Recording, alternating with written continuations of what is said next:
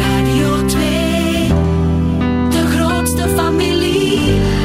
Goedemorgen aan mijn ontbijttafel in de rotonde in Westende. Peter van de Veire, gekend van radio en televisie. Aan zee, Peter. Was Ja. toch ooit het jaarlijkse hoogtepunt voor jou in jouw jeugdjaren? Absoluut, ja. Ja, ik zei het net nog. Ik, eh, want ik vind het hier heel mooi. Ehm, maar bij mij was de zee altijd Blankenbergen. Mijn tante die had daar eh, eerst een frituur. En dan op een bepaald moment had hij ook een restaurant op de, op de Zeedijk. Met de fantastische naam Restaurant Golfslag. Vond ik al, vond ik al heel tot de verbeelding sprekend. En ik, ik kwam daar heel graag. Terwijl dat Blankenbergen, daar wordt altijd zo'n beetje minachtend over gedaan. Maar ik vond dat... Ja, dat, in mijn hoofd was het altijd schoon weer in Blankenbergen. Maar dat, dat, dat is als, als kind... Allee, ik denk tot mijn twaalf jaar was ik sowieso wel een gelukkige mens. En de zee was daar. Ik heb dan nog altijd, elk moment van het jaar... Je kunt me nooit straffen om naar de zee te gaan. Zelfs al is het zwaar aan het regenen of aan het waaien. Ik vind dat fantastisch. Dat is zo schoon. Dus hier zit nu een gelukkige mens. Ja, ja, ja, ja. ja want dat ik naar hier reed ook zo, dacht ik van wauw. Hoeveel chance heb ik. Radio 2. De Rotonde met Christel van Dijk. Peter van de Veire, we gaan in snel tempo de 45 jaar van jouw leven reconstrueren. Alle afslagen bekijken die jij genomen hebt op jouw rotonde van het leven. En een van jouw levenswaarheden is... Alles komt altijd goed. Ja, dat is waar. Ja, dat is een fijne manier om in het leven te staan. Ja, terwijl dat ik ook wel weet dat dat niet altijd klopt. Maar als je dat aan jezelf... Kan niet zeggen dat je dat aan jezelf moet wijsmaken. Maar als je op die manier kunt leven, dan, dan staat er altijd wel wat positiever in dat leven. Omdat er zijn sowieso in je leven zijn er dingen die tegenvallen. Zo. Allee, je kunt chance hebben, maar je hebt ook veel malchance. En dan moet je er gewoon voor zorgen dat je een gevoel hebt en dat je kunt zeggen van, weet je, dat, komt, dat komt allemaal wel goed. En dat is eigenlijk soms al driekwart van je oplossing. Zelfs al, al zit het zo hard tegen, al weet je van, het volgende jaar wordt een ramp, je kunt daar niks aan doen, dan weet je, het jaar daarna, dat wordt waarschijnlijk wel oké. Kunt je daar een concreet voorbeeld van geven? Ja, ik heb dat... Ja, denk de radio is bijvoorbeeld heel concreet. Ehm, toen ik bij M&M begon, dat was, dat was ver van, van simpel allemaal. We kregen enorm veel tegenwerking uit alle hoeken.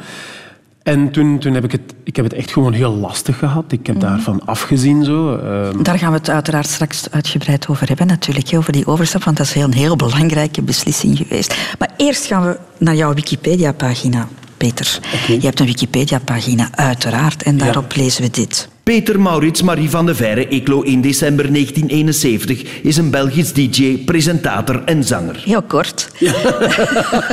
Gewoon Amai. heel even jouw professionele activiteiten. Hè. Sterk. Ja.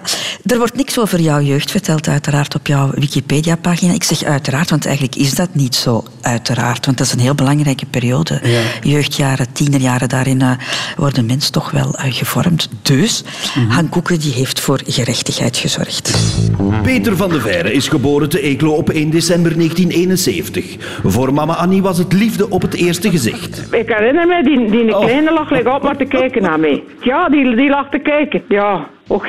Schattig, maar met een klein gebrek ook, geeft vader Walter Grif toe. Want in het begin dat hij, dat hij geboren was, dachten we dat hij die kost wenen. dat, dat, dat, dat kwam er zo vriordig uit. En ook al was deze ideale baby het enige kind ten huize van de Veire, toch waakte mama Annie erover om er geen verwende donder van te maken. Wij hebben hem niet opgevoed als een bedorven stronk zo, weet wel, alles krijgen en zo, nee. En deze techniek wierp ook op school zijn vruchten af. Neef Dirk duldt hierover geen tegenspraak. Peter is de slimste van de kleinkinderen, dat is punt uit. Er is geen discussie over. Heeft altijd Latijnse gedaan. Dat was, eh, dat was de eerste van de vijfde die, die ooit universiteit ging afmaken. Dat was 100% zeker. Maar de grootste passie van slimme Peter was de Giro. Giro, Giro en nog eens Giro, weet vader Walter. Hij zei, dat, hij zei tegen die keer tegen mij, pa zegt hij, je gaat me toch nu niet, niet, niet thuis houden dat naar de huur niet mag. hè. Want dat is mijn grootste straf, zegt hij, die ik zou hebben. En het is daar dat Peter de knepen van het entertainmentvak leerde, verklaart neef Dirk. Presenteren, het verkleden, het, het, het, het playbackshows en zo en al. Ja, hoe zotter, hoe liever. hè. Ja, ja. En bij diezelfde Giro ontstond zijn eerste punkrockgroepje, The Uglies. Giro-vriend en medebandlid Tijl Landuit blikt nostalgisch terug. Onze eerste naam was de Nonnenbilletjes. Maar die naam bleek te braaf voor de ruige punkmuziek. Net als het uiterlijk van Peter. Net voor een familiefeest liet ze zijn haar punk knippen. En geen beetje herinnert mama Annie zich. En die kapper had het als nog zo lelijk gedaan. Het waren daar zo like wat kale plekken op zijn hoofd. Wij konden wel door de grond zakken, bij alle familie. Maar, maar, maar. Maar met kale plekken of niet, punker Peter deed wat hij voelde, getuigt jeugdvriend Tijl. Als we een optreden hadden, of zelfs gewoon bij repetities, dan, eh, dan smeet hij zich wel altijd. En zo geschiedde. Geboren entertainer Peter smeet zich en bleef zich smijten. En dat zou uiteindelijk ook zijn vruchten afwerpen. En de rest is history. Ja, moeder is nog, eh, nog verontwaardigd. Ja, ja over maar het jouw feit dat je mijn vader en mijn moeder zover gekregen hebt om een interview te geven, dat is ook wel behoorlijk uniek. Ze hebben niet eh, die podiumdrang van jou dan? Nee, mijn, ik weet, mijn moeder is... is eh, Alleen mijn vader en moeder zijn, heel enthousiaste en positieve mensen. Zo. Maar mijn moeder bijvoorbeeld op een podium staan, dat, dat zou die nooit gedaan hebben. Zo. Die, eh, die daar veel te... Ja, die, heeft een, die was als, allee, in haar jeugd heel onzeker, terwijl ze heel veel talenten heeft. Die kan fantastisch tekenen. Die was super creatief. Die heeft altijd die heeft gekantkloost, heeft breiwerken, haken, zo smirnamatten, alles. Zo creatief knutselen, al dat soort dingen heeft hij gedaan. Die had ook enorm van kunst, maar ja, die, die, die durfde denk ik nooit op een podium te gaan staan. Het waren toch geen tafelspringers zoals, zoals jij eigenlijk? Mijn vader wel, hè, maar die, ja, die heeft nooit muziek of dat soort dingen gedaan. Maar dat is wel zo iemand... Want ik weet toen ik, eh, toen ik trouwde... Mijn vader die, die kan af en toe wat doddelen, zo gehoord ook af en toe. En dacht ik van, die pakte de micro dacht van, oh pa, wat gaat die nu doen? En die kwam op dat podium en die begon aan een soort monoloog. En ik heb met open mond staan kijken, terwijl ik die mens al meer dan 70 jaar ken. Zo van, amai, je, kunt dat. Dus ik vermoed dat ik wel ergens van hun genen het een en ander gekregen heb om mij op een podium te durven zetten. Ja, waren ze verbaasd toen jij daarvoor koos? Nee, eigenlijk niet. Nee, omdat ze ook wel gezien hadden, effectief. Als er in de Giro een onnozelaar eh, op een podium moest gaan staan, dan was ik die een onnozelaar wel. Ik weet zo, de eerste keer dat ik voelde van op zo'n podium staan en mensen entertainen, was eigenlijk op, op een Girokamp. En dat was met een, eh, een leider die zei van ja, zegt, we hebben zo'n toneel nodig voor een bonte avond. Wat zouden we kunnen doen? En ik was altijd al gefascineerd door alles wat dat met Eucharistievieringen en misvieringen en dat soort dingen te maken had. En toen heb ik gezegd van ja, kunnen we zo geen een soort alternatieve mis in elkaar steken. Ik denk dat ik jaar of tien was, maximum. En toen, toen heb ik zo'n soort gewaad aangekregen. En hij was dan de misdienaar. En dat was zo speechjes voorbereid. En dan was er ook een communie. En toen voelde ik... Ik zag ook mensen lachen in dat publiek. dacht ik van... Amai, dat is eigenlijk wel plezant. Zo. Een beetje en een onnozelaar uithangen. Zeven verkopen. En daarmee weggeraken. En dan nog succes mee hebben ook. Ik voelde me daar ook veel beter bij dan, dan bijvoorbeeld gewoon in, in een groep rondlopen. Zo.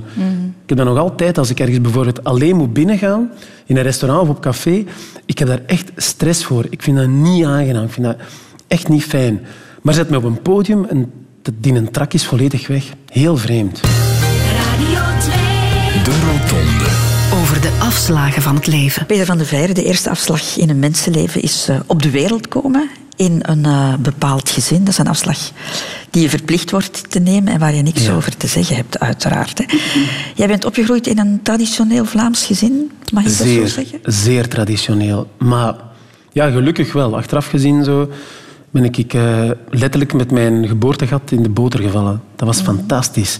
Ik heb alleen maar positieve, zonnige herinneringen aan die tijd. Toen ik ben geboren in de jaren 70.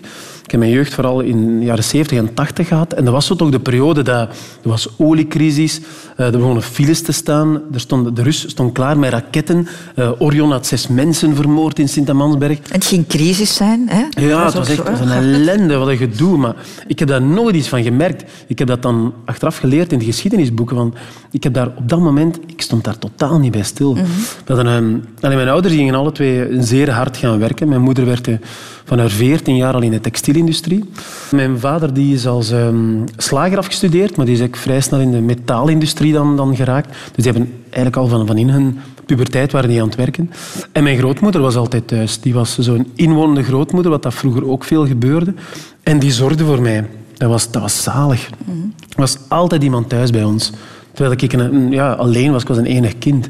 Ja, je was enig kind, hè? Nochtans, Ja. jouw moeder was eigenlijk jong, hè? 20 jaar toen jij geboren werd. Ja, ja, die is ook getrouwd op haar 17 en zo. Dus het was, het was niet van moetens of dat soort dingen, maar die hebben gewoon, ja, die, die zijn heel jong getrouwd. Maar wat ook wel klopt, hè, die was al van haar 14 jaar aan het werken. Dus dat, ja, mensen die, die gaan werken en drie jaar later trouwen, dat is niet zo abnormaal. Maar ja, voor haar was dat, was dat ook de, de meest logische zaak Ja, van maar je zou denken, op je twintigste, dan komen er nog wel een aantal bij. Dat kan een hele kroost geweest zijn. Ja. Ah, nee, nee. Oh, dat is een moeilijk verhaal. Zo. Dat, is, ja, dat is altijd heel, heel schattig als ik daarover begin. Zo. Van waarom heb ik geen broers of zussen? En dan is dat altijd... Mijn moeder die zegt van... Ja, dat is uw vader geweest. Hè? En dan mijn vader... "Ja, nee, dat is, eh, dat is Annie geweest. Hè? En eigenlijk komt er gewoon op neer... Dat is een, dat is een behoorlijk pittige bevalling geweest, blijkbaar. En die... waarvan mijn moeder zei van... Van, van ja, pff, die wou niet meteen nog een, nog een kind erbij. En daarna een paar jaar later wou ze dat dan wel. Maar mijn vader had dat dan ook niet meer zitten. Je vader was een stuk ouder ook hè, dan jouw moeder. Ja, die schelen negen jaar.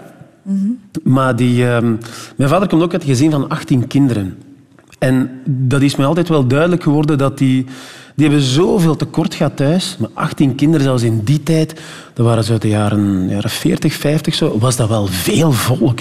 En die zei altijd van, ja, als, wij, als het eten was, dan moest je gewoon zorgen dat je als eerste aan tafel zat. Of er was geen eten meer. Die vochten gewoon voor eten. Dat was, dat was absurd ook. En ook die moeder, die heeft... Ik denk dat die 21 keer zwanger geweest is. 21 keer. Die heeft haar 60 niet gehaald, denk ik, of net. Ja, dat was... Dat, dat heet het, Dus je vader was content, een beetje rust in huis ook. Hè? Maar Die- natuurlijk, ja. En wat meer ruimte ook voor iedereen. Maar ja, en ook eens dingen doen waar je dan ja, kunt van genieten. En, en man, mijn ouders zeggen altijd van dat, dat ze mij nooit verwend hebben. En effectief, op materialistisch vlak hebben die mij nooit verwend. Ik kreeg wel altijd alles wat ik echt wou. Maar die hebben nooit de zotte kosten gedaan. Maar op emotioneel vlak ben ik, ben ik echt wel verwend geweest. Ik kreeg zoveel aandacht. Ze moesten ook alleen maar aandacht geven aan die ene, aan die ene kleine. Zo. Ja, en jouw grootmoeder die daar dan ook nog eens bij was. En je weet hoe dat groot, grootmoeders zijn en met kleinkinderen. Vreselijk. Dat was echt... Die, die, die kon mij... Ja, dat was echt zo. En ik werd ook op een soort piedestal geplaatst. Ik heb achteraf ook nog gemerkt toen ik met mijn neven en mijn nichten praatte, zo, dat die zeiden van ja, jongen, als jij in de buurt waart, wij, waren, eh, wij, wij telden niet mee. Hè. Ondanks was die ook wel heel streng.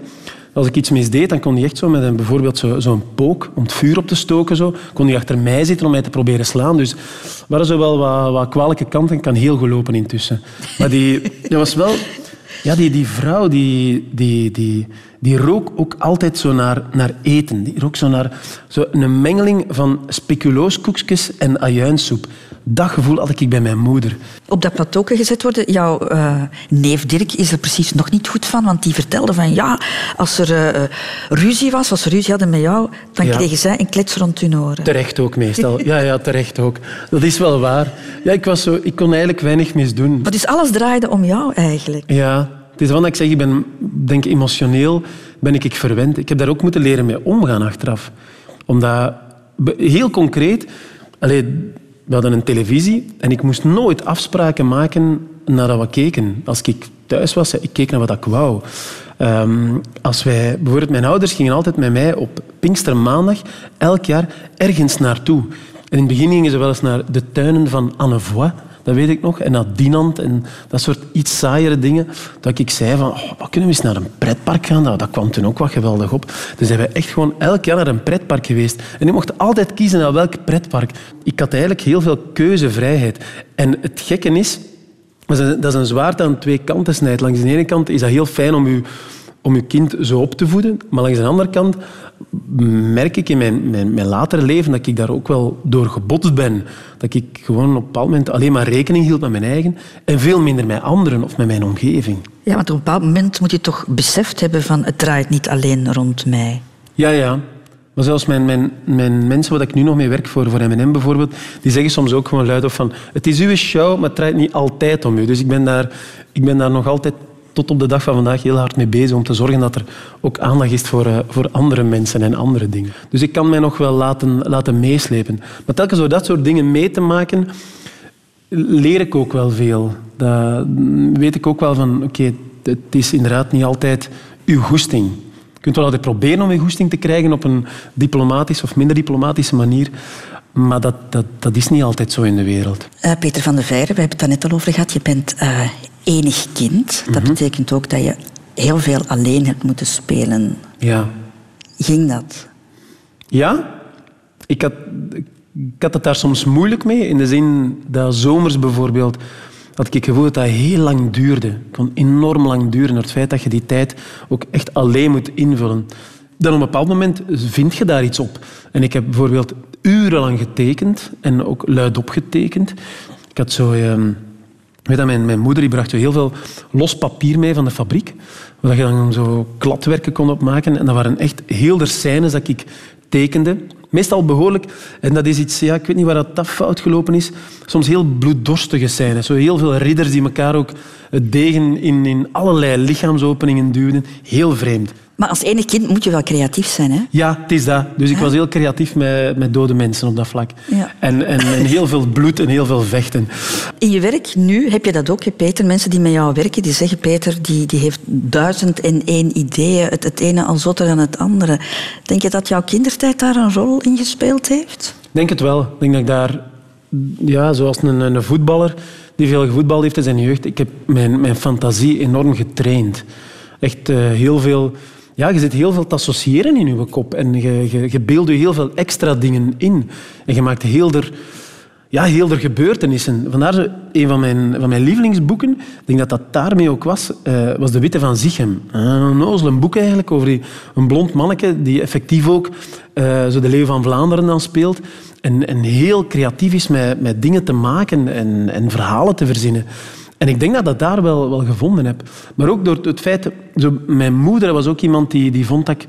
Hè, je moest ook wel lezen en je moest ook wel, moest ook wel met verhalen bezig zijn. Maar mijn vader was dan wel degene die verhaaltjes vertelde.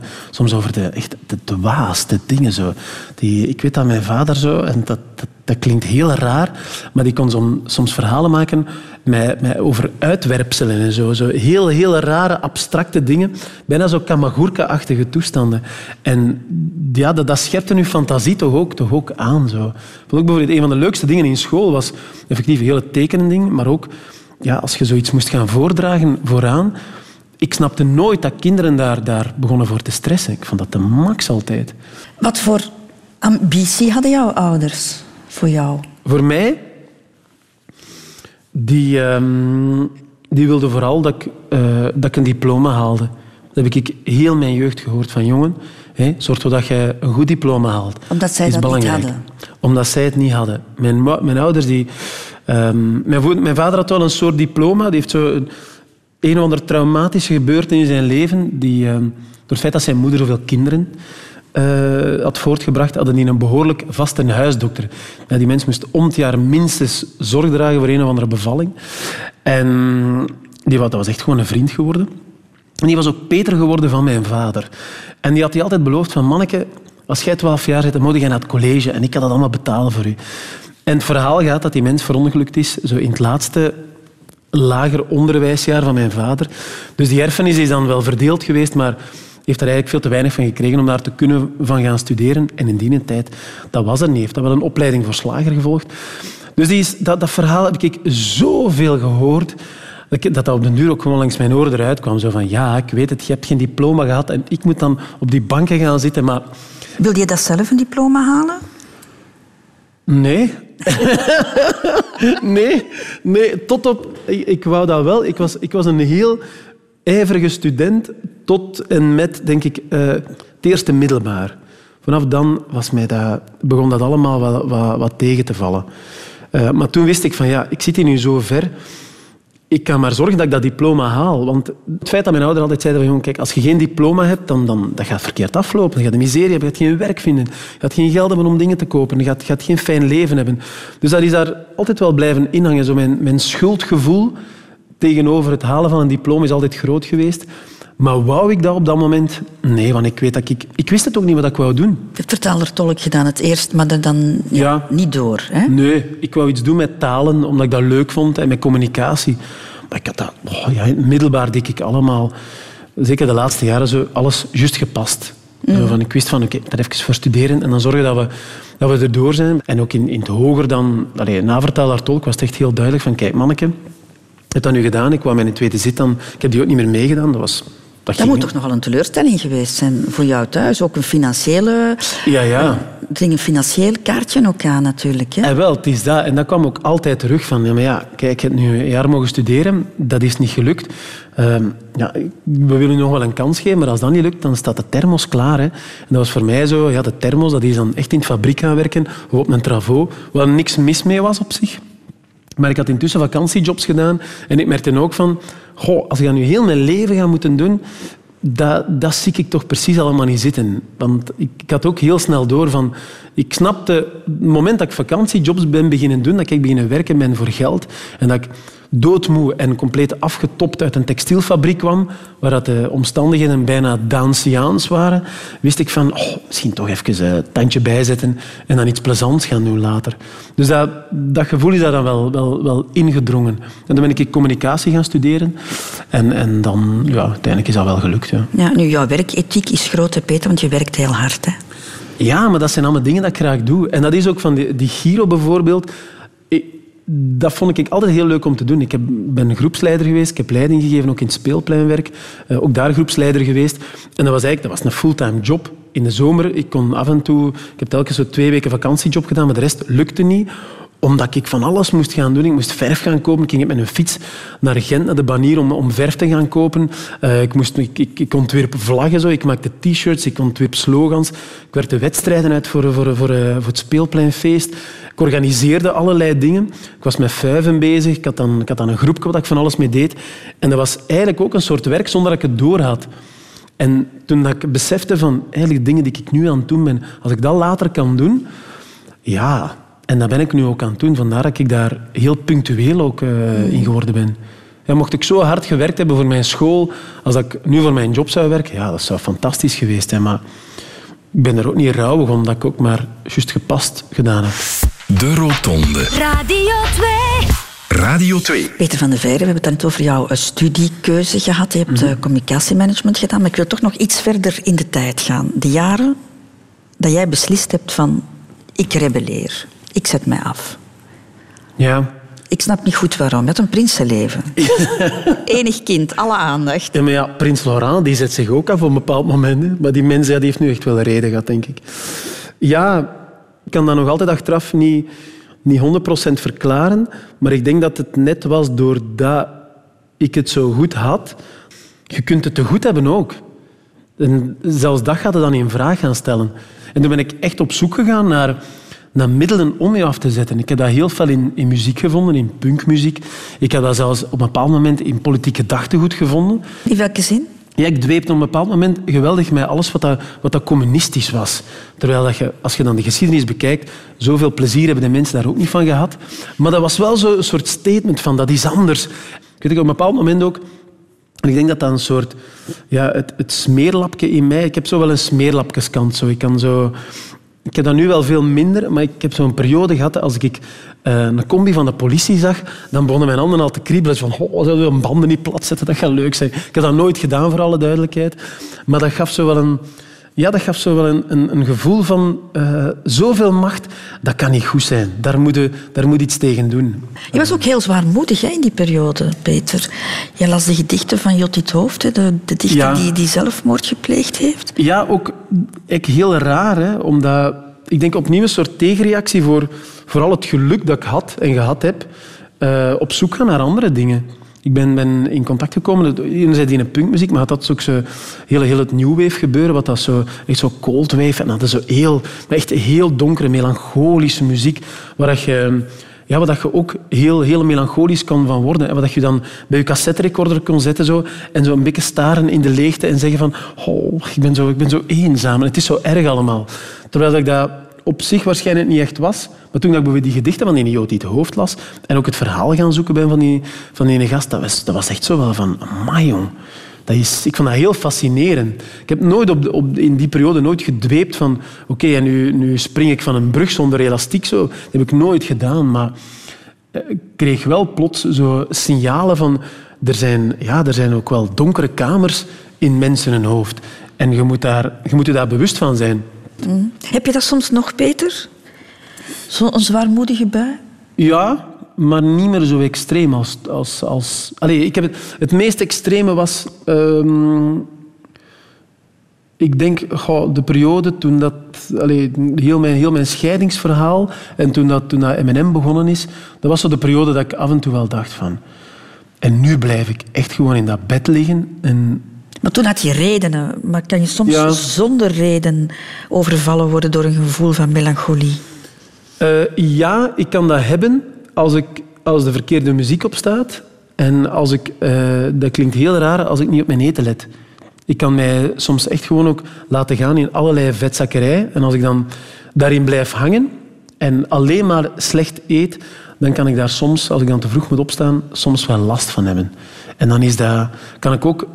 Ja, dat is heel raar. Hè. Je ziet dan als mens alleen maar de negatieve dingen. Maar ik, overdrijf dat nu, want hoofdzakelijk ben ik heel positief. Maar als je dan in zo'n periode zit, dan zie je echt alleen de negatieve dingen. Ziet je alleen de, de negatieve reacties die binnenkomen in uw sms-box. Of ziet je alleen maar de negatieve opmerkingen van uw ploeg tijdens uw vergadering. En dat is dan, ja, dan is dan echt zaak om ervoor te zorgen van... Allee, gast, doe eens normaal. Je woont hier in een fantastisch land. Je hebt een, je hebt een wonderlijk goed leven. Je hebt een job waar dat je, eh, waar dat je echt kunt in amuseren dat, stop daarmee. Dus ik moet mijn eigen dat dan ook wel gewoon duidelijk maken. En ik denk dat wij allemaal veel te weinig doen. Want dan zeggen van, zeg, het komt wel goed. Hè? En, en het is ook gewoon goed. Maar soms is het ook niet verkeerd om te beseffen dat, dat, ook wel, dat je daar ook wel even kunt in, in wegzakken. Maar ja, ik heb daar nooit iets... Goh, moet ik gaan zeggen zo. Ik ben daar nooit heel destructief in, in geweest. Eh, wat ik wel... Ik kon, kon wel... Ik kan dan nog soms zo zeggen van... Weet je wat, kusten... Nu, nu, nu, nu zet ik het bijvoorbeeld op een zuipen, zo. Echt letterlijk. Zo. Eén keer in, of twee keer in het jaar kan ik dat doen. En echt all the way gaan. Maar dat is dan niet vanuit een, vanuit een idee van ik voel mij slecht. Maar ik weet wel dat ik dat... Zo in die puberjaren was dat... Allee, je kunt niet veel zeggen van jeugdbewegingen. Maar een van de nadelen aan een jeugdbeweging, en zeker in een jeugdbeweging waar ik heb gezeten, is dat je daar met heel veel alcohol in, in contact komt. Ik vond het ook fijn, zo. Dat, was, dat was heel leuk. Maar het was wel heel veel. En dat was ook sociaal aanvaard. Terwijl dat, tegenwoordig merk je dat dat wel een beetje aan het kantelen is. En goed mee geamuseerd ook. En ook wel, allez, achteraf gemerkt van dat ik dat ook wel onder controle heb kunnen houden. Maar dat je ook wel op het randje...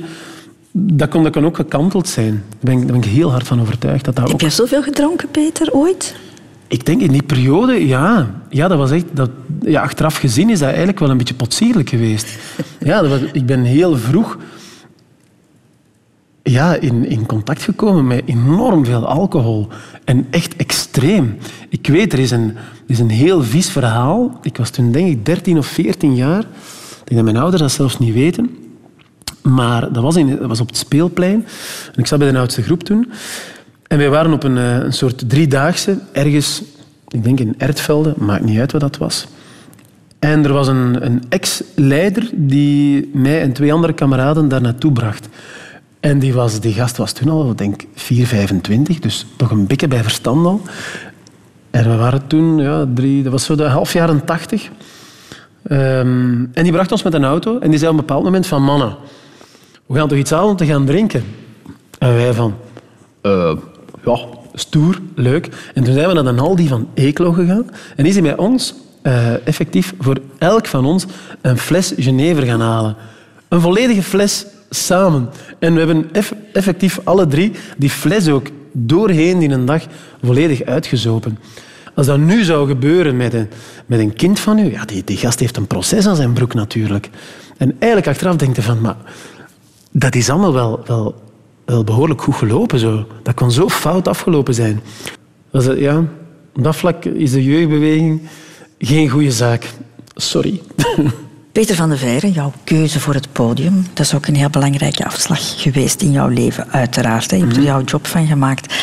Wanneer heb jij voor het eerst ontdekt dat je het fijn vindt dat mensen naar jou kijken? Ik denk de eerste keer dat ik het echt merkte was eh, tijdens een Girokamp. Heel veel Giro gedaan. En dat was ook het eerste kamp. We waren eh, naar Geel in de Kempen. We waren met niet zo heel veel in de, groep. En wij moesten iets voorbereiden voor de, de Bontenavond, was dat toen. Ehm, vrij podium, ik weet niet dat juist heette. En ik was altijd gefascineerd door, alles wat dat Eucharistieviering en misvieringen en, en broeders en kerken. Ik vond altijd een heel fijn iets om... Er had heel veel rituelen in. Ik vond het altijd wel leuk. En eh, kwamen wij op het idee om van, kunnen we geen alternatieve Eucharistieviering maken met mopjes en sketchjes en een communie met brood en, en wat gekke kleren en zo. En eh, dat was een leider, zo, Bart, die mij daar enorm mee geholpen heeft. Hebben we dat samen gedaan. En hij was dan mijn misdienaar. ehm, van alles uitgewerkt. Waarschijnlijk heeft dat toen... In mijn beleving heeft dat een uur geduurd, maar ik denk dat dat waarschijnlijk op het moment zelf een minuut zal, of twee minuten zal geweest zijn. Maar ik kwam op dat podium, ik had zo ook zo ja, een tabbaard aan, zo, eh, waarschijnlijk een oud slaapkleed van iemand. En al die blikken waren op mij gericht. En ik zag ook mensen die echt gewoon hartelijk aan het lachen waren. dacht ik van, tja, dat is gek. Want eigenlijk, als ik gewoon in een groep zit... Allee, we amuseren ons wel, maar dat is nooit simpel zo. Je moet wel, allee, je moet, je moet wel echt veel lawaai maken om gehoord te worden. Maar het moment dat je zo 20 centimeter van de grond staat op een podium, dan kijken mensen naar u en zijn ze geïnteresseerd en je kunt ze nog doen lachen ook. Vanaf die moment wist ik van, dat is eigenlijk wel ontzettend plezant. Dan sta je ook weer letterlijk op een plateau, hè, Peter? Ja, en wel, dat is waarschijnlijk heel goed te verklaren. Het feit dat mijn ouders en mijn grootmoeder altijd zo... En je hoort dat ook bij mijn moeder. Die zijn maar, Christel zo belachelijk trots. Soms vond ik heb dat heel lang heel gênant gevonden ook. Die konden dat zo van, "Oh, onze zonen, hé. Zo van, ma, ja, maar dat, ik doe een job en andere mensen ook jobs. Maar effectief, je staat dan weer op dat plateau en mensen kijken naar u en ja, je straalt op dat moment. En wat jij ook hebt, heb ik toch vernomen uit mensen uit jouw omgeving. Ook al zit je echt diep in de shit, voel jij jezelf heel slecht in je vel. Jij kan plotseling, als die schijnwerpers op jou staan, verander jij. Ja, omdat ik, ehm, omdat ik daar ook mijn deugd uit haal. Dat is zoals... Je hebt zo van die mensen die gaan lopen en die dan, hebben het altijd over de runner's high. En die, ik weet niet wat dat, dat is. Ik, heb dan, ik geloof dat niet. Volgens mij is dat een complot tussen al die lopers. Maar die, die, worden dan, ja, die krijgen een soort roes in hun kop dat ze gelukkig van worden. En die hebben dat ook. Die, die hebben dan het gevoel van, als ze, ze heel negatief geladen zijn, dan moeten die gaan lopen of doen die yoga of springen die uit een vliegmachine, weet ik veel. Maar, en het is ook dat gevoel. Ik herinner mij één moment... eh, er was een, een Stubru.uit uit, in de Vooruit, in Gent was dat, jaren geleden. Een event met heel veel concerten. Ehm, en ik moest dat presenteren in een grote concertzaal. En net het moment dat ik moet opgaan, want we hadden toen een DJ-set ook met een danspaal en glitterkleren en alles wat dat plezant was. eh ze helemaal opgeladen en dat moment krijg ik een telefoon van mijn dochter die zegt van ja papa, ik, zat toen, ik woonde toen op een, op een appartement. Oh, ik kom niet meer in uw appartement, ik vind dat niet geestig zo. Dat was echt zo een soort... Allee, eh, had er een gast, een bodyguard met vier vuisten tegelijk in mijn maag stond, dat was hetzelfde gevoel. Dat was zo'n mentale dreun dat je dan krijgt. Op dat moment, ik zei ook, Zoetje, ik moet, ik moet nu opgaan. Het is een heel slecht moment dat je mij belt. Maar ja, maar ja, ik wou je dat toch even laten weten. Ja. En dan moet je opgaan. En dan, is dat, dan gaan er zoveel dingen door je kop. Maar dan is dat effectief die een enorme schakelaar omdraaien van krak. En ik heb mij kapot geamuseerd op dat optreden. Van de max. Maar... Ja, Dan kom je daaraf. dan kom je daaraf en dan begint dat opnieuw allemaal te malen natuurlijk. Dus dan, dan krijg je dat wel terug in je gezicht. En ook, ik, ik doe toen ook de ochtend bij Studio Brussel. Zo. Dat was ook niet altijd de meest fijne periode, maar ik wist wel, het moment dat ik die schuiven open deed, ik moest daar ook niks voor doen. Dat kwam, dat kwam echt automatisch. Ik denk dat is mijn, mijn runners high kreeg ik daar instant. Dat was een soort... Is dat adrenaline? Is dat weet ik veel welke chemische stoffen er al in je lijf zitten? Maar dat is een soort ja, een soort enorme positieve blaasbalg die nu opge, opgeduwd wordt. En dan is dat echt goeiemorgen zeggen en echt gemeend blij zijn dat je mensen mocht wakker maken. Heel raar. Wanneer heb je voor het eerst beseft, Peter, van hier kan ik mijn kost mee verdienen? Ehm, goh. Behoorlijk laat eigenlijk. Hè. Eh, ik zat toen al... Allee, ja, ik, ik ben vrij, vrij op vrij dwaze manieren in, in, in mijn werk. Ik heb, ik heb zo een week stofzuigers verkocht.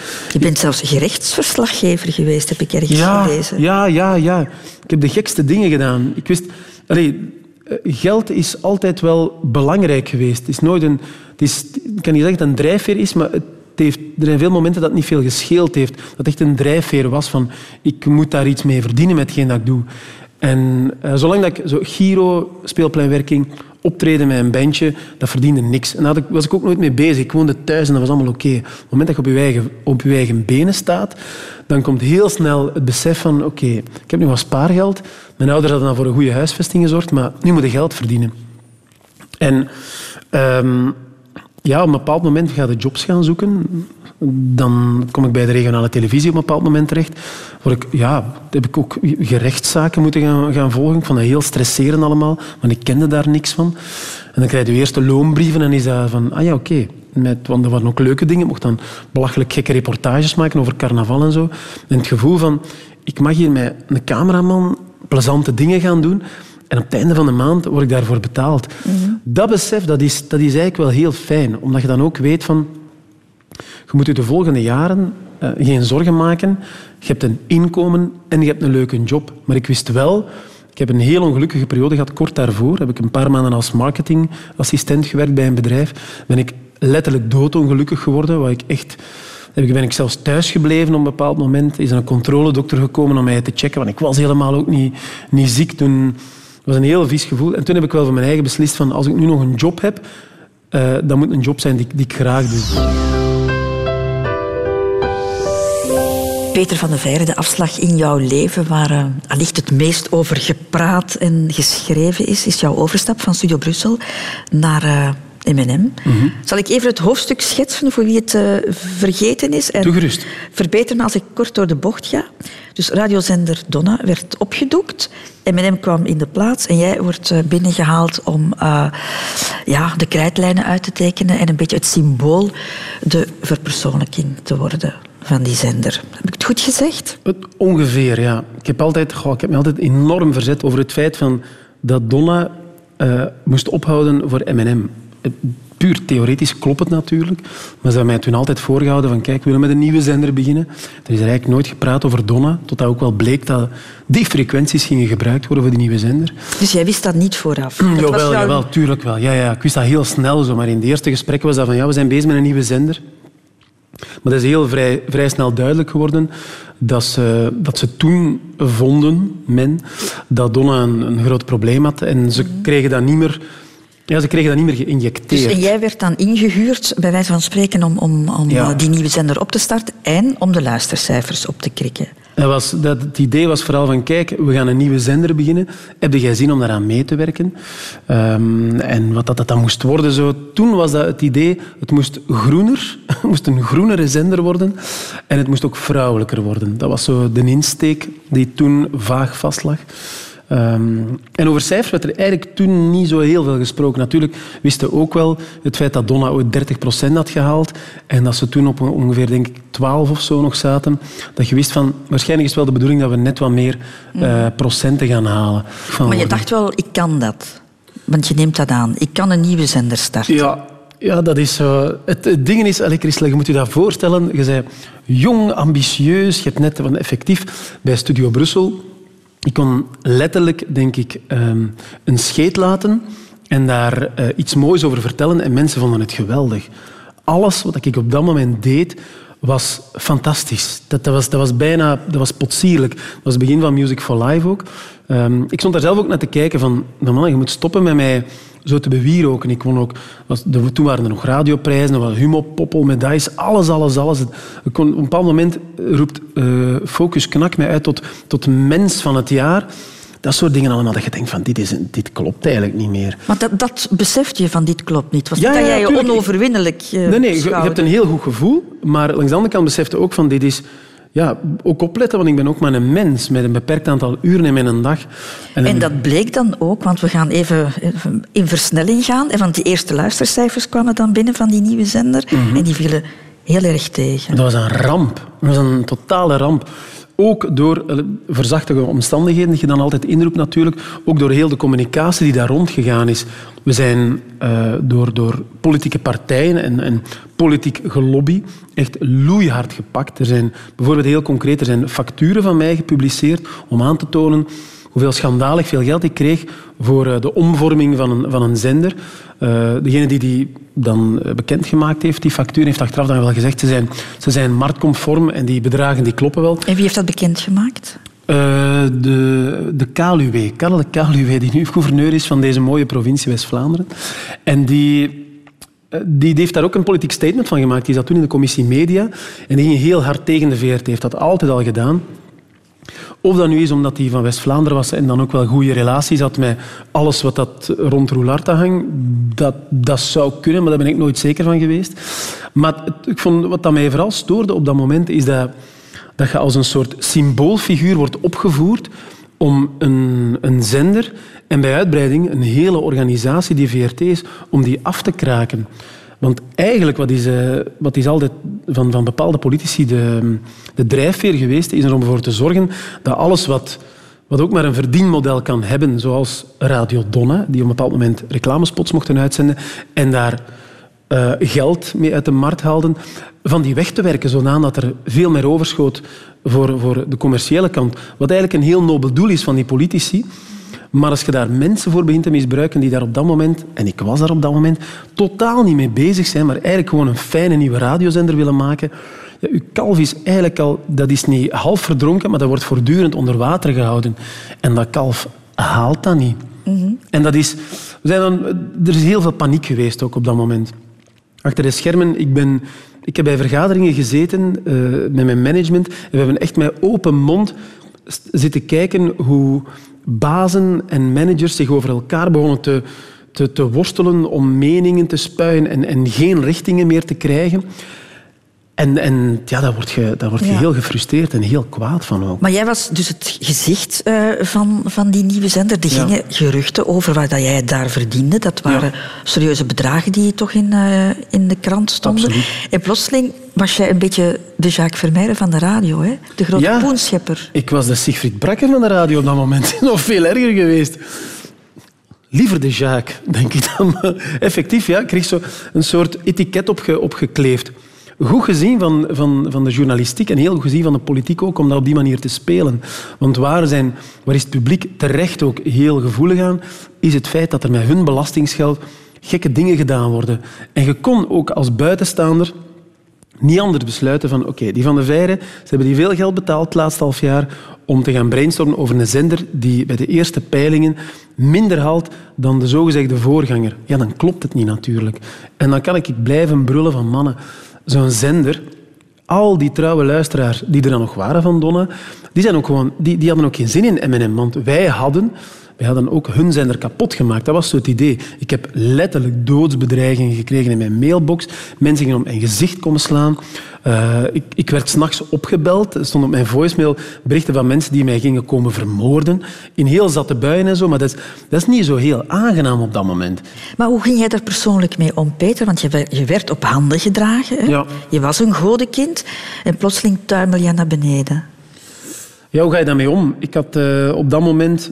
ehm, er was heel veel aan het gebeuren in mijn leven. Ik zat in een, een heel turbulente privé-situatie. Ja, je was eh, aan het scheiden, hè? Ja, eigenlijk al een, dat was al een jaar bezig. Dat was, dat was heel ingewikkeld allemaal.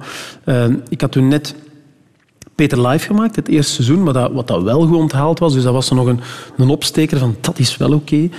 Ehm, en dan was er dit. En intussen deed ik ook mee aan de slimste mens ter wereld. En ik weet bijvoorbeeld bij die slimste mens, ik had dan de donderdag opnames gehad. En de vrijdag belde Erik van Looy mij, of in het weekend. Ik was daar aan door, ik mocht naar de volgende ronde. En die, die belde zo van...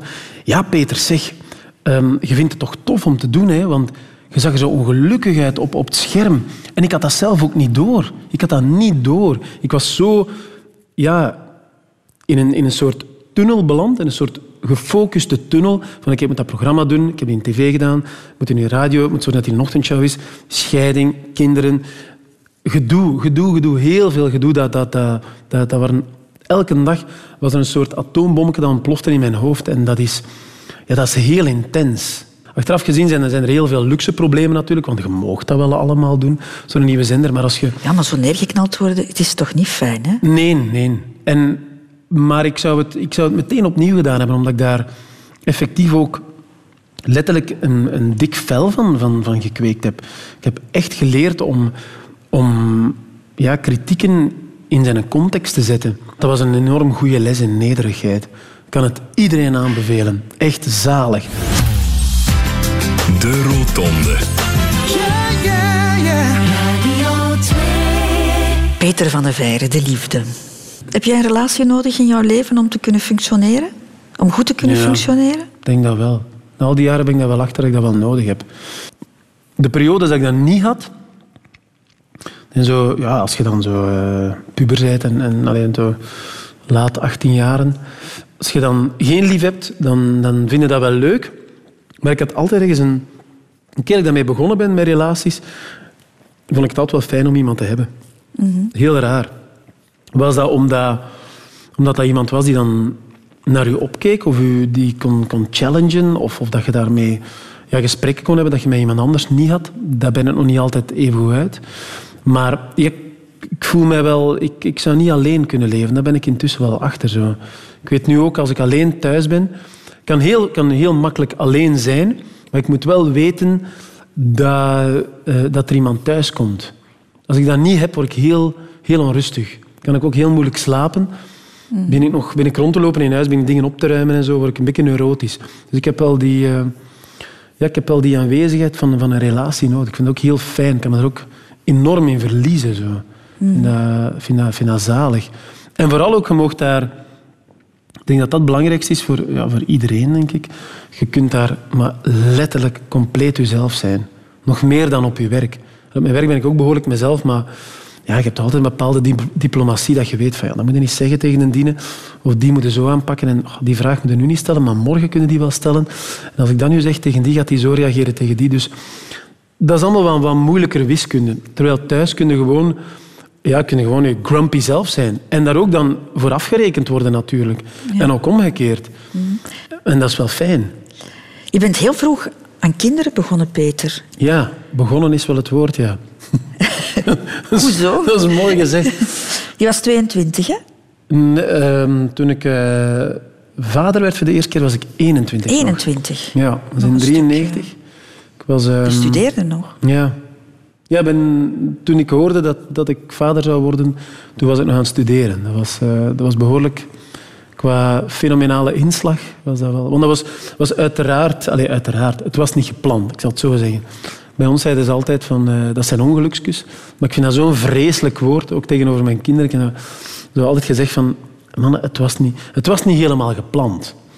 Het stond niet echt op ons planning, maar het is wel gebeurd. En evident is dat niet, want je moet dat dan, ja, je moet dat dan thuis gaan uitleggen. Je moet dan ook de keuze maken om, die, eh, om je relatie ook... Ja, om daarmee verder te gaan of niet. Dat was allemaal niet zo, dat was allemaal niet zo evident. Daar, is, daar heb ik heel veel over nagedacht en, en heel veel mee geworsteld ook. Zeker bijvoorbeeld het moment dat je dat, je dat moet zeggen thuis, dat is...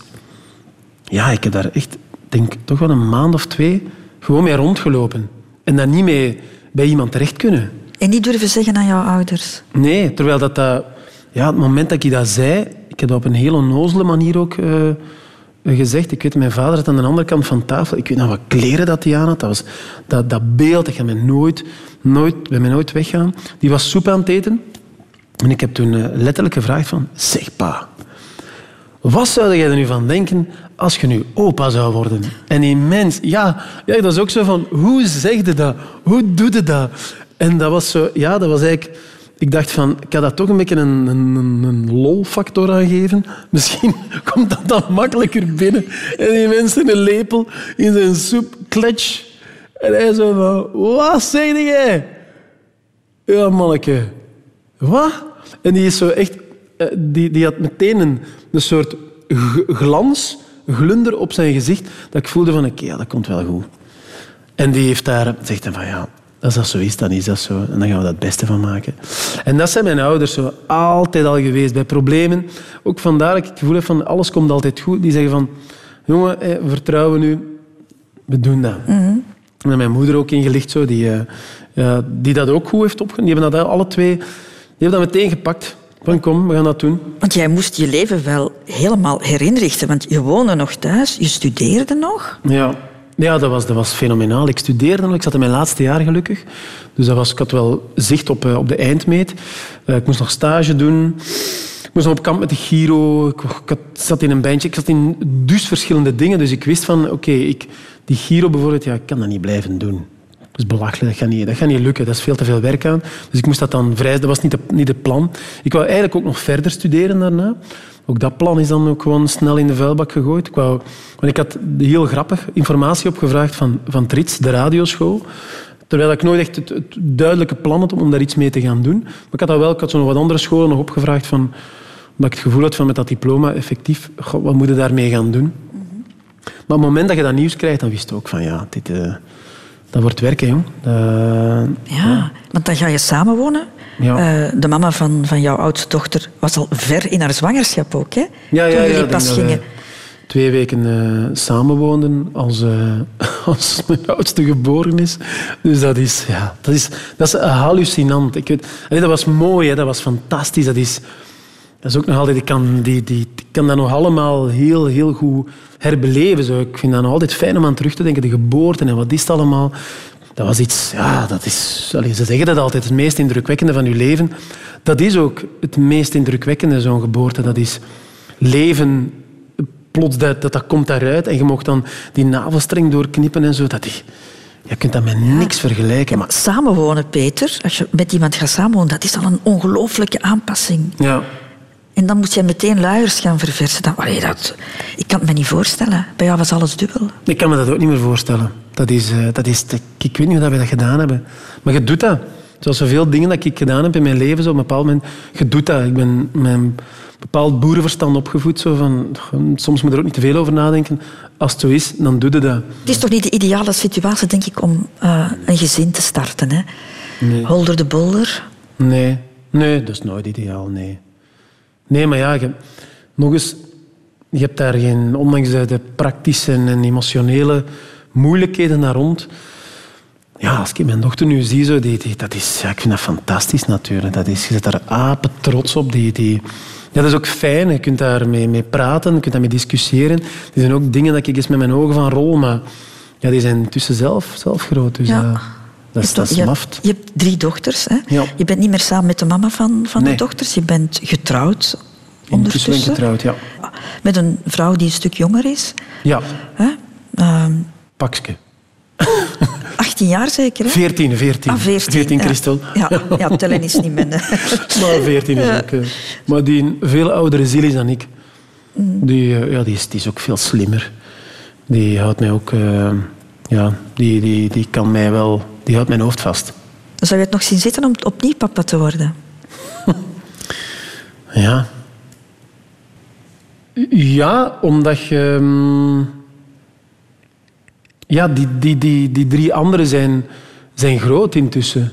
Dus op dat vlak is natuurlijk wel... Allee, ik, ben, ik word 46, dus ik moet er ook geen, geen jaar mee, mee wachten. Zo. Ik, eh, ik zal altijd kijken naar mensen die... Met alle respect dat ze toen ze maar op hun zestigste nog papa worden... Ja, dan, dan, als je naar het oudercontact moet en je bent 75, dat gaat allemaal zo gemakkelijk niet meer. Allee, Puur fysiek al is dat allemaal niet zo evident. Maar puur emotioneel denk ik dat dat rustiger zou zijn. Dat ik dat... Allee, je weet dat nooit. Hè. Je krijgt daar, bij die kleine mannen krijgt daar dus geen handleiding bij. Dat is echt een merde, vind ik. Ik vind dat ze daar soms eh, ergens op de achterkant iets zouden moeten opschrijven dat je weet van... Als ze dat doen, dan moet je op dat knopje duwen. Maar dat is dus niet. Maar ja, misschien wel. en ik zou dat ook nog wel heel leuk vinden, denk ik. Ja. Omdat ik dat... Allee, ik heb mijn kinderen... de- allee, door, door, door heel het, scheidingsverhaal zijn er heel veel momenten dat ik ze heel weinig gezien heb en dat zij mij heel weinig gezien hebben. Ik werk ook sowieso heel veel, dus de momenten dat we dan... Dus dat ding zo bij scheiding, als je, dan, als je dan je kinderen hebt, dan probeer je alles wel wat rond te bouwen. Op een bepaald moment ook wel een beetje losgelaten, omdat je op den duur in een soort eh, utopia terechtkomt. Van dat klopte niet, ik werd te snoeihard op die andere momenten. En dan, zij er waren, ik plots niks meer. En voor hen was dat ook heel onduidelijk. Van, ah, je bent altijd thuis. Nee, nee, ik ga dan die andere dagen. Maar als ze het niet zien, dan... Allee, is wat moeilijk verhaal. Maar ze hebben mij nog tot op de dag van vandaag, tenzij dat ze het achter mijn rug doen, mij nooit verweten van jij bent er echt nooit voor ons geweest. Op een bepaald moment ook was ik wel bang van dat je daarvan vervreemdt. Dat die dingen ofwel beginnen te doen die ze niet vertellen, maar ze vertellen belachelijk veel. Dat is ook het voordeel van meisjes te hebben. meisjes die zeggen alles. Tot zelfs op dingen die je niet wil weten. maar ja, tot een bepaalde hoogte dat je denkt van... Zoetje, weet je, ik hoef dat niet te weten. Ja, maar toch... eh, daar... eh, ik zeg, oh, weet je, dat hoeft allemaal niet. Dus we kunnen het nog eens zeggen. Alles komt altijd goed. Denk het wel. Dat was er nog één ding dat ze... Onlangs hadden we daar een gesprek over, van, dat ze mij in de, in de schoot gooiden. Van ja, papa, kinderen, dat kost wel veel geld, hè. Ze had dan ook gehoord dat dat, dat, is, een, dat is een huis per kind. Hè. Zei, maar ik weet dat, Soetje, je wordt daar, ja, je wordt daar niet rijk van. Hè. Maar allee, als, ik nu, als je geen hebt, dan, dan is je ziel soms... Mijn ziel zou zoveel armer zijn. Daar ben ik zo van overtuigd. Die hebben mij, ook dat, die hebben mij ook enorm met mijn voeten op de grond gezet. Dus ik heb in heel mijn leven heel veel mensen gehad die mij willens nillens gewoon confronteren met... Ik heb nu gescheten, ik wil een nieuwe pamper. En op dat moment dan kun jij, ja, kun je nog het schoonste kostuum aan hebben. Je gaat in een pamper gaan verversen. Anders blijft die dochter ook gewoon janken.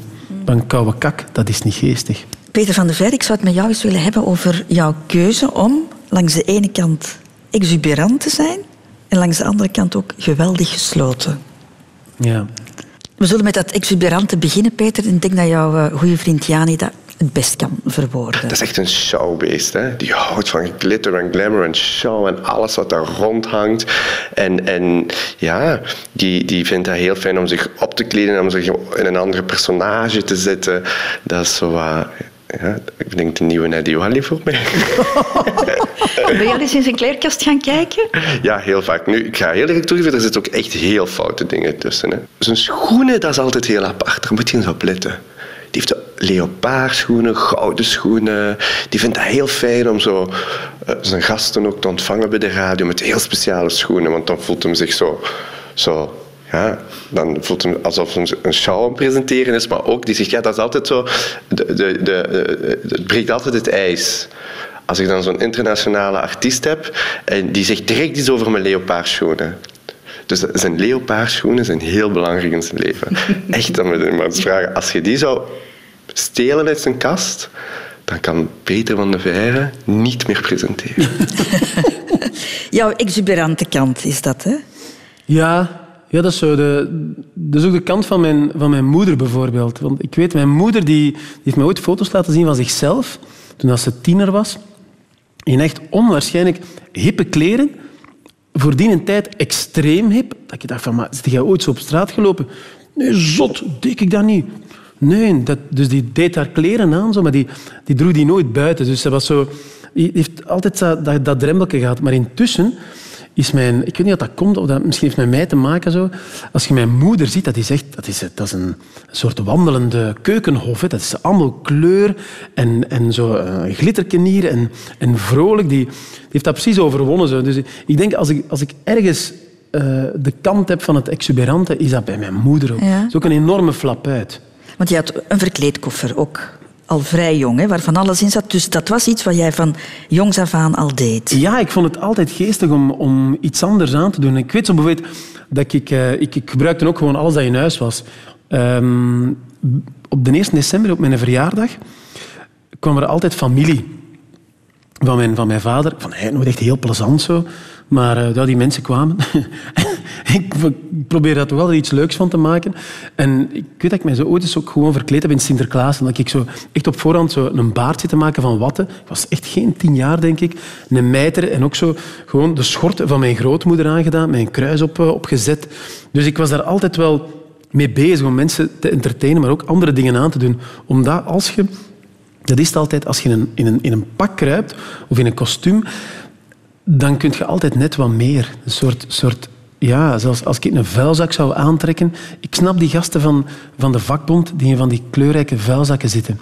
Die voelen zich op die manier ook sterker. Het is een soort Ja. harnas. Want als je je verkleedt, val je van de ene kant op, maar van de andere kant verstop je je ook. Hè? Want het is Ja. een verpakking. Hè? Tuurlijk, dat is ook het leuke. Dat is ook wat ik zeg, van als je op een podium gaat staan, je hebt iets fantastisch knallend aan, dan, ja, dan je kunt, je durft veel, veel meer. En dan kunnen die, die kant, die effectief, die gesloten kant, die ik ook heb, die hoefde niet mee te doen. Die, die bewaart je dan gewoon voor thuis. Want dat doe jij wel, hè? jouw persoonlijke kant verstoppen. Ik schrok ervan dat je naar hier wou komen, bijvoorbeeld. Ja, ik denk dat ik in een interview nog nooit over, over de dingen die je nu gevraagd hebt, dat ik daar nooit zoveel over verteld heb zelfs. Dat, omdat ik heb dat ook heel lang... Ik kom bijvoorbeeld... Het moment dat wij getrouwd zijn, bijvoorbeeld, een vrouw en ik... ehm, zij zei van, ja, maar zeg, gaat daar geen pers zijn? Ik zei, ja, nee, dat, gaat niet, dat is allemaal niet belangrijk. Ze zijn daar niet mee bezig. Die weten van dat ik daar niet mee bezig ben.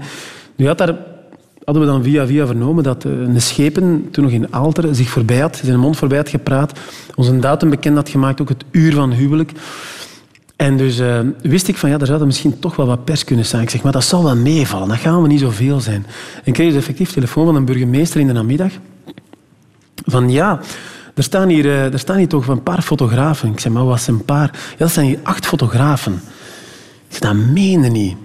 En dus hebben wij effectief in plaats van normaal om vijf uur trouwen, of om vier uur. En dan hebben we echt gewoon gewacht tot, tot zeven, half acht om naar het gemeentehuis te gaan. Dat was al de helft was afgedroomd. dachten van, die komen niet meer of die hebben dat ergens anders gedaan.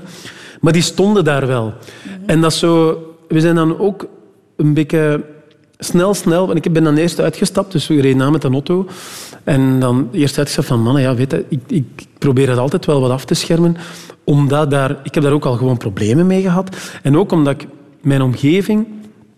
eh, die heeft daar ook nooit voor gekozen om, om in de schijnwerpers te staan. Zo mijn kinderen en, en, en mijn vrouw en de mama van mijn kinderen, die hebben daar nooit voor gekozen. Maar op dat moment, ja, ik weet dat bij, daar is ergens een klik gekomen van, had ik nu gewoon even blijven staan met mijn vrouw, had ik misschien een schone foto kunnen pakken. En nu was dat zo in de duik en in de rapte. En ze hebben daar behoorlijk respect voor, maar misschien is het ook niet zo heel erg zo. Er zijn ook geen, er zijn ook geen drama's aan vooraf gegaan. Maar ik hoed mij wel altijd om... Allee, ik loop geen feestjes plat, bijvoorbeeld. En, Praat je ook niet graag over jezelf, Peter? Vind je dat moeilijk? Eh, ik vind dat... goh, bij dit soort interviews, omdat je dan tijd hebt, vind ik dat wel, vind dat wel oké. Maar ik heb nooit het gevoel dat ik zo... En dat is geen valse bescheidenheid, zo vreselijk interessante dingen te vertellen heb. Omdat ik die allemaal al zelf heb meegemaakt. En dat ik ook weet, als ik bijvoorbeeld thuis loop, gewoon in een, een gewone weekdag, ik kom smiddags thuis van, van, van M&M, dan slaap ik even en dan doe ik een soort, ik noem dat een dagpak. Mensen lachen er altijd mee, maar dat is echt gewoon een joggingbroek en een soort vestje. En zo slof ik rond in huis. Zo bereid ik mijn scenario voor. Dat echt fancy of, of showbiz is dat niet. Dus denk je van, ja, who cares? Dat, dat- Maar ik heb wel, wat ik, wat ik wel moeten leren heb, eigenlijk ook, denk ik ook wel met, met de vrouw die ik nu heb, om, om ja, over mezelf te praten in de zin van dingen waar je mee zit, van die op tafel te gooien. Ik moest dat als kind nooit doen. Ik was alleen. En ik had ook geen problemen. Zo, Alles was, was, ja, was fijn. Dus ik heb dat later ook meegenomen altijd van... Ja, ik heb, dat nooit over, ik nooit echt geleerd op die manier. Dus ik heb dat ook altijd heel fel voor mezelf gehouden. Totdat er een moment komt dat dat eruit komt. En dat je merkt van... Oh ja, dat doet eigenlijk wel deugd om daar eens, om daar eens over te babbelen. Zo. Maar dat heb ik, echt, ik heb dat echt moeten leren. Ik denk dan nog dat er nog altijd heel veel mensen zijn, zelfs van mijn leeftijd, die, die moeten leren praten. Zo. Dat, je, dat is niet makkelijk. Je kunt heel veel babbelen, maar je kunt weinig zeggen ook. Hè. Ja, en hoe heb je dan die klik gemaakt? Doordat het eruit gesleurd is.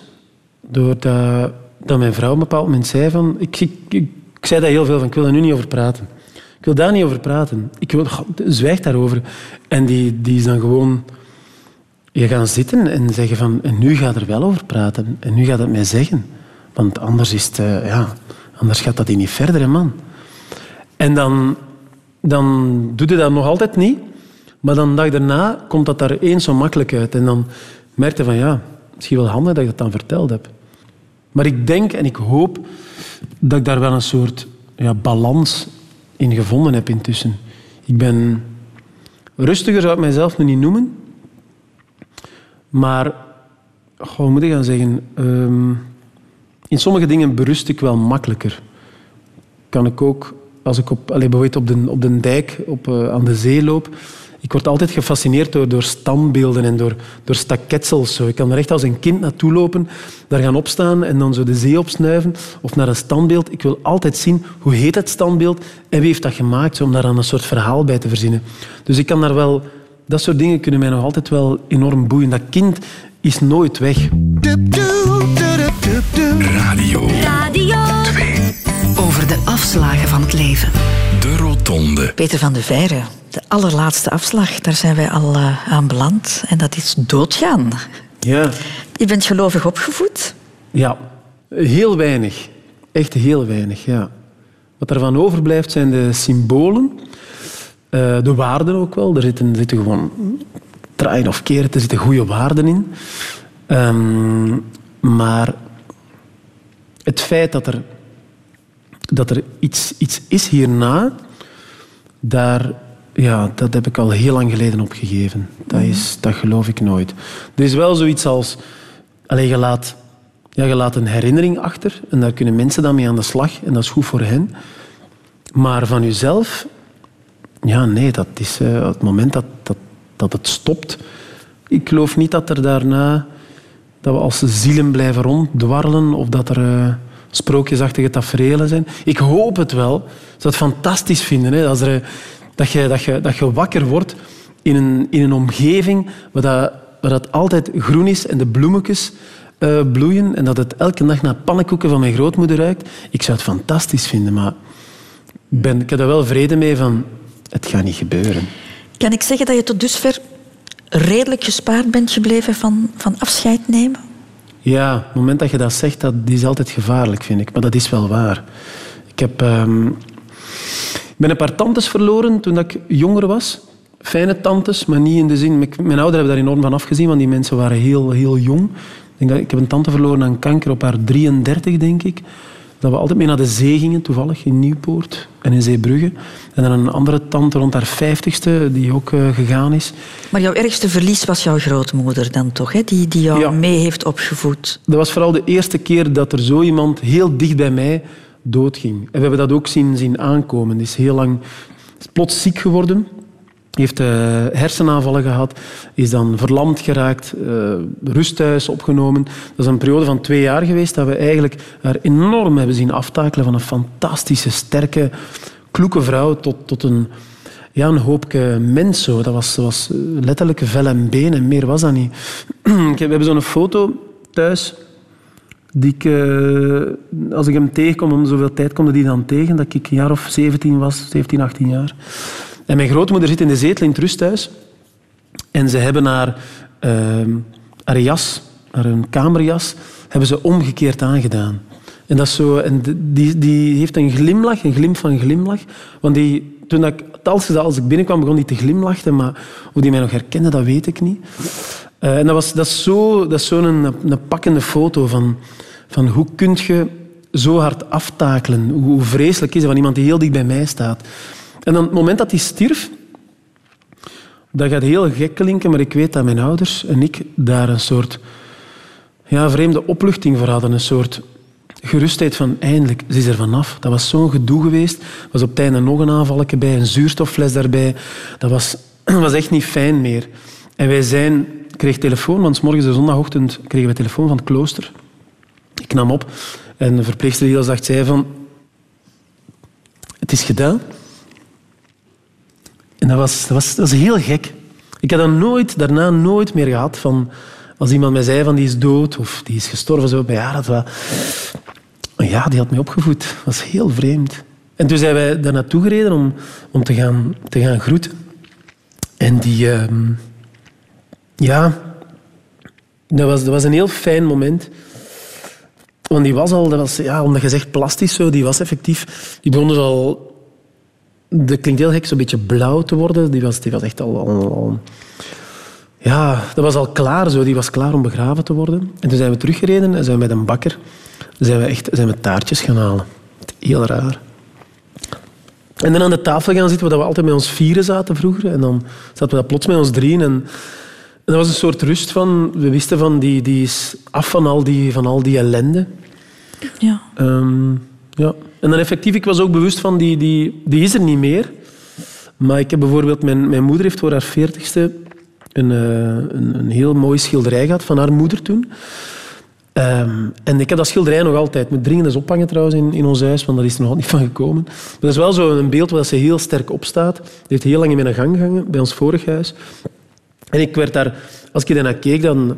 Ja, die blijft nog altijd in mijn hoofd. Dat is, dat is heel vreemd. Ik denk er altijd met heel veel ja, fijne gevoelens aan terug. Dat is heel bizar. Je was 18 toen ze gestorven was? Ja. Um, alsof ze gewacht had tot jij groot genoeg was, bij wijze Heel bizar, spreken. ja. Ja, heeft daar... Ik denk dat dat niet... Nee, dat, dat zal daar niks mee te maken hebben, maar het was wel, het was wel de periode dat ik, dat ik echt volledig zelfstandig was. ben altijd wel iemand geweest die, die behoorlijk zelf zijn dingen kon doen en, en gedaan heeft. Maar dat was inderdaad een soort, een soort afscheid. Dat was in mijn eerste jaar van het hoger onderwijs. En, en plots was mijn grootmoeder weg en was ik aan een, een nieuw soort leven begonnen. Heel bizar. Ja. En daar misschien ook dat ik daar... Ik heb daar ehm, heel bewust afscheid kunnen van nemen. Ik weet dat ik bijvoorbeeld van... Het, rare is, want ik ben nu onlangs op heel korte tijd naar een, naar een paar begrafenissen moeten gaan, zo van mensen uit mijn omgeving. Ehm, en ik beleef die, ik een begrafenis beleef ik altijd heel bewust. Zelfs al ken ik die mens niet zo heel goed, ik kan daar, ik kan daar heel emotioneel van worden. En, en ik vind die, die traditie van afscheid te nemen, zelfs in een kerk, ondanks dat ik heel ongelovig ben, vind dat een heel mooi, warm symbool. Uh, maar van de begrafenis van mijn grootmoeder, daar kan ik, dat is heel vreemd, eigenlijk alleen maar vooral de, de, de, de tafel nadien van herinneren. Dus bij ons in het Meetjesland, bij andere streken is dat anders, is dat echt een rijk gevulde tafel. Dat is, mij, dat is aperitief, voorgerecht, hoofdgerecht, dessert, dat is alles erop en eraan. En dat mijn ouders ook zo van, ja, die heeft dat altijd gewild. Van, dat, moet, dat moet in orde zijn. Na je leven, je moet daar kunnen, ja, moet daar eigenlijk een soort, soort mooi feestje van maken. En dat, dat vond ik zo schoon. Maar die begrafeniscel, dat is op een of andere gekke manier aan mij voorbij gegaan. Heel vreemd. Peter van der Veijren, ik wil jou heel hartelijk bedanken voor, uh, voor dit fijne, openhartige gesprek, mm -hmm. waar ik eerlijk gezegd een beetje schrik van had. Is het waar? Ik, ah ja, ik denk die Peter van der Veijren is zo'n gesloten man, die gaat niks zeggen, maar... Ja, maar ik wist wel, als ik naar hier kwam, ja, dat, dat ik die een boek dan gewoon even wat meer moet open doen. Zo. Ja. Het is ook, het is ook een geweldige omgeving. Zo. En, en ik vertrouw je ook, Christel. Is het echt? Ja, ja, ja. ja. ja. ook fijn om te horen. Ja, maar dat is belangrijk, hè? tuurlijk. Dankjewel. Nog één ding, Peter. Het ja. gastenboek. Kan jij daar nog iets in schrijven? Wonderlijke mensen van de Radio 2. Hoe lastig het soms is om je ziel bloot te geven, zoveel deugd doet het om ze achteraf weer op te rapen, op haar plaats te steken en u te voelen alsof je met een mentale stofzuiger door je hoofd bent gegaan. Merci. Peter van de radio.